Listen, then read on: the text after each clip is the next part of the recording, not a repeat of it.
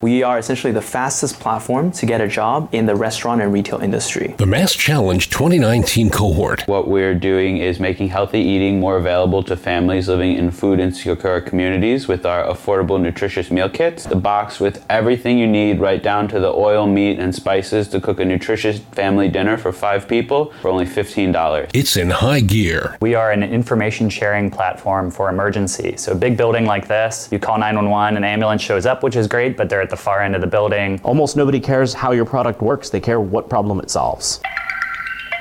This is the language of business. A podcast designed to inform and inspire entrepreneurs and anyone thinking about a startup. I'm executive producer Don Kelly. Our host is Questrom MBA professor and senior lecturer Greg Stoller. Our sponsor is Boston University Questrom School of Business, creating value for the world. On this episode, we look at three teams competing in the MassChallenge 2019 cohort. Plus, we'll meet the new managing director and find out what a cohort is. Here's Greg Stoller. Thanks, Don. We're talking with three teams here at MassChallenge in the 2019 cohort. Who do we have up first? Hi, so my name's Dan Wexler. I'm the executive director of Eatwell Meal Kits, and what we're doing is making healthy eating more available to families living in food insecure communities with our affordable, nutritious meal kits. What's a typical meal? The box with everything you need, right down to the oil, meat, and spices to cook a nutritious family dinner for five people for only $15. What we do is we distribute our meal kits from community partners in food insecure communities like housing centers, community centers, and farmers markets to make healthy eating much easier to get to. They're sometimes known as food deserts. They're communities where there is one or sometimes no grocery stores. Uh, healthy food and often any food in these communities are very expensive, and so we provide fresh, easy, and affordable dinner options. What's a typical meal? The recipe development really starts in the community, and we spend a lot of time working with residents to understand what tastes and flavors they like, what foods they want to be eating, the challenges that they're having. And then our recipes are designed by our two star Michelin chef, and they're all in line with the USDA dietary guidelines. So you could have something like, for instance, our chicken pot pie pasta, which is a pound of chicken, box of pasta, peas, corn, celery, carrots, onions, and all of the seasonings and other ingredients that you need to make a 30 minute one pot meal. All of our recipes are designed to cook in 30 minutes in one pot so that they're quick, they're easy, and there's not a lot to clean up after. How does it differ from Blue Apron? So our recipes or our meal kits are $15 to feed five people. It comes out to be $3 a serving as compared to Blue Apron, which is about $8 per serving. Additionally, rather than doing delivery, we sell our meal kits right from these community partners, YMCAs, health centers, and things like that. So it's a much more accessible and affordable option for these families. How does it differ from Blue Apron? Blue Apron and, and similar services tend to be a bit more elaborate. I've used Blue Apron and the food was pretty good, but I definitely took a long time to make and used about every dish in my kitchen. So ours is designed to just be quick and simple. How did you end up at MassChallenge? We applied. No. Um, so we were in an accelerator before this. Which other accelerator? Called Billo. Is that in Boston? It's based out of CIC right in downtown Boston. It's a great program, and they recommended us applying to MassChallenge because we're a very socially missioned organization, and we know that MassChallenge is really interested in expanding their social impact, and they have just a really great wealth of resources in terms of mentors and partners who are really eager to give us advice and direction on the problems that we're trying to solve. Dan, thank you so much for being on the language of business, and good luck in the competition. Thanks so much.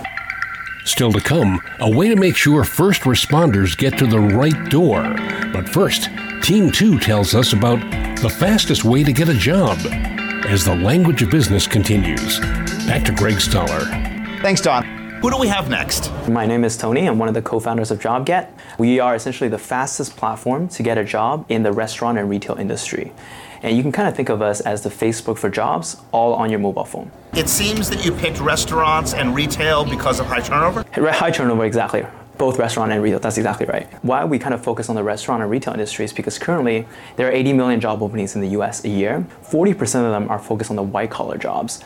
And that's where all the big players like LinkedIn, Glassdoor, Monster, they all play in. The 60% of the people who really need help finding jobs are still using archaic platforms like Craigslist or even help wanted signs. How are things working out so far? We launched about four months ago. We started with about eight employers on our platform, using the platform. We thought maybe grow to 10, 20, or 30 employers. To our surprise, we actually grew from eight to over 700 employers in four months using the platform. And this includes large chains such as Dunkin' Donuts, Bon Pain, CVS, and Taylor. That's because we really met a massive need in this market where employers need to find the right people and the right people need to find the right employers. So in terms of job seekers, we grew from about 50 to more than 3,000 job seekers in four months.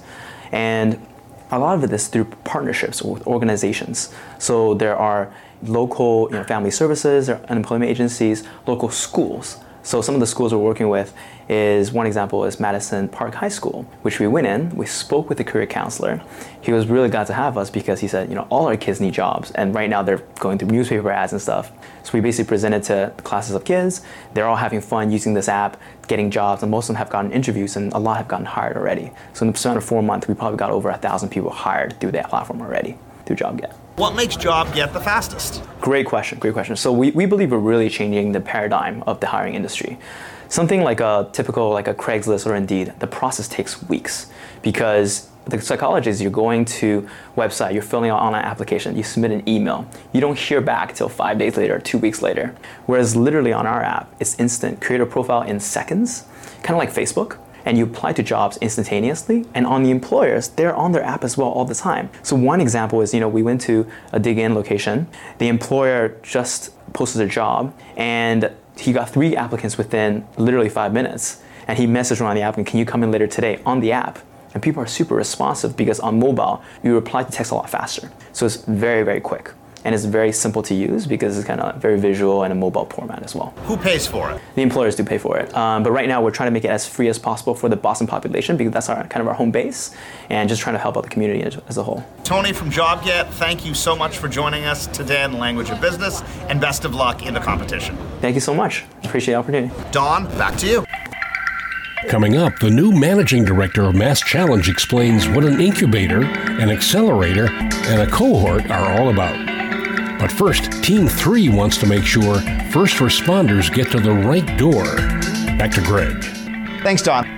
Who do we have next? Yeah, my name is Eric Kanagy. I'm the CEO and co-founder of SimpleSense, and we are an information sharing platform for emergency. So a big building like this, you call 911, an ambulance shows up, which is great, but they're at the far end of the building. What you really need to do is call security first so they can go meet the ambulance, they can come to you, they can make that whole process happen a lot faster. Who pays for it? So the enterprise pays. So our initial customer, it's sort of like you want to sell the Uber Black product, you know, the premium product first, and then figure out how to bring it to the wider market. And so we're starting with enterprises because they have this problem en masse, big campuses, lots of people, lots of different buildings. A lot of times, a big corporate campus will have one address. So in Google Maps, you'll see one spot for the whole campus. So if you call 911, that's where the ambulance is going. They're not coming to your building. That's a really big problem in that context. So a good example here in Boston is there was a woman who went to the ER. So she showed up at the ER. This is two in the morning, and the door was locked. She had to walk about 70 feet to the other door, but she couldn't make it. So she walked halfway, sat down on a bench, called 911, told them she was outside the door, and that piece of information didn't get passed on. Took them 10 minutes to find her. That was Somerville, right? And unfortunately, did she die? Yeah, she ended up dying. So just that simple piece of information that she's right outside the front entrance, they didn't get and that ended up in her death because of a 10 minute delay. That happens all the time, especially at the workplace. We're here in South Boston, and several years ago, there were pretty much dirt parking lots all over the place. How do you go about targeting large clients these days? Initially, it's the enterprises, so it's big corporations that own their buildings and have a lot of employees. Eventually, it's, yeah, multi tenant buildings, big apartment buildings, high rises. They're all places that have this problem. Is one of those clients Avalon? Yeah, yeah. Eric, recently in the news was a story about first responders providing lock boxes uh, for elderly citizens with the first responders only having the key. Is that sort of what you're talking about? Yeah, so they're called Knox boxes. Yep, the fire department has the key, and so they can get in. So a big problem that happens though is the keys aren't kept up to date, and so the fire department will have sort of outdated information basically to get access to the building. So part of what we're doing, so we charge the building owner to keep everything current and up to date.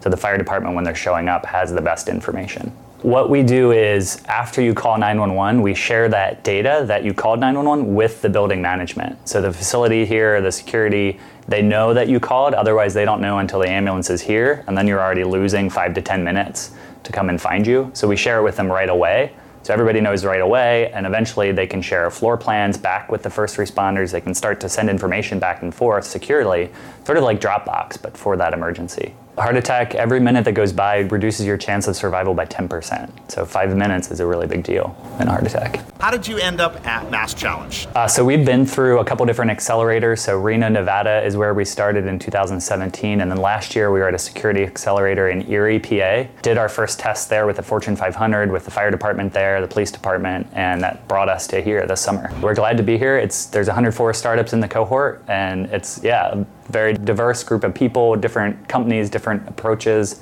So it's been great to be here and learn from everybody as we go through the program. Eric, thank you so much for joining us on the Language of Business, and we wish you the best of luck with MassChallenge. Thanks. Don, back to you. Coming up, the new managing director of MassChallenge explains what an incubator, an accelerator, and a cohort are all about as the language of business continues. Back to Greg Stoller. Thanks, Don. Tomato versus tomato are pretty interchangeable, but how about incubator and accelerator? We're here at MassChallenge in South Boston with Cait Brumme, Managing Director, and welcome to the Language of Business. Thank you so much for having me. What is the difference between an incubator and an accelerator? It's a great question. It's not surprising that it's a confusing term. When we think of accelerators, we think of time bound programs that are focused on accelerating a startup's growth and impact from point A to point B. It typically involves intensive resources surrounding the program and often involves cash prizes. For people who might not know, what is MassChallenge all about? So, MassChallenge is a global network of startup accelerators. We were founded here in Boston in 2009 and have since grown with presence in Austin, Texas, Houston, Rhode Island, Switzerland, Mexico, and Israel. Mass Challenge is unique in that we do not take equity. Most do provide cash in the form of equity to support startups' growth. If you're not taking equity investments, how does MassChallenge, quote unquote, make money? It's a great question. So, MassChallenge is a nonprofit organization. We're funded by public partners, by philanthropists, and by corporate sponsors. So much is known about the MassChallenge cohort system. What is a cohort? Think of a cohort like a class. What happens during the typical cohort experience? We run educational programs for startups, and so we have a highly selective process. We see thousands of applications each year from around the world. We run startups through a multi stage judging process led by our community of experts, and that results in select cohorts or groups of startups who go through our programming for about four months. Here in Boston, that runs from June until October. And how many startups are in one cohort? We have 100 here in Boston, plus another 30 that are currently working in Rhode Island. So they go through this process, and are there steps along the way that they check in with the organizers? What happens during the cohort experience? We think of bringing several important benefits to startups. One is connecting them to a community of experts. So we work hard as individuals and through our technology platform to connect individuals to experts in the community as mentors. Second, we provide curriculum. So we're thoughtful about what core elements do startups need to be exposed to and to learn about to start and grow their businesses, and what customized oppor- uh, opportunities do they need as in individual businesses, whether that's unique to retail or unique to security and defense. So that's the curriculum piece of it. And the third piece is we have we give away over a million in cash prizes at the end. MassChallenge spends so much time having metrics internally and, of course, working with your startups. How are you going to define success within the first six months? So, MassChallenge selects companies based on high impact and high potential. So, for some of our companies, they define impact in terms of problems for underserved populations. So we have one company here that's working on how to make affordable, accessible meals for low-income families. For other startups, they're thinking about impact in terms of transforming industries. So whether that's bringing new technology to bear on data security and cybersecurity. So those may have different outcomes in terms of job creation and revenue and funding. We track ourselves based on the startups we work with, the number of stakeholders we bring together around problems, and then funding, revenue, and jobs created. Cait, thank you very much. Cait Brumme, the managing director here at MassChallenge in South Boston. Don, back to you. Thanks, Greg. And that's our episode this week. There are links to all the guests on our show notes. We'll go back to MassChallenge in October when the winners are announced. The Language of Business is available wherever you get podcasts Apple, Spotify, Google Play, Alexa, and if you subscribe, you'll automatically get new episodes without looking for them. We now have downloads in 57 countries, 33 states plus DC, and 5 provinces. Thanks for the support. Our sponsor is Boston University Questrom School of Business, creating value for the world. Social media for the language of business is by Jennifer Powell of Excellent Writers. Audio editing and voiceover by yours truly. Consulting producer Helen Tierney of Happy Accident Productions.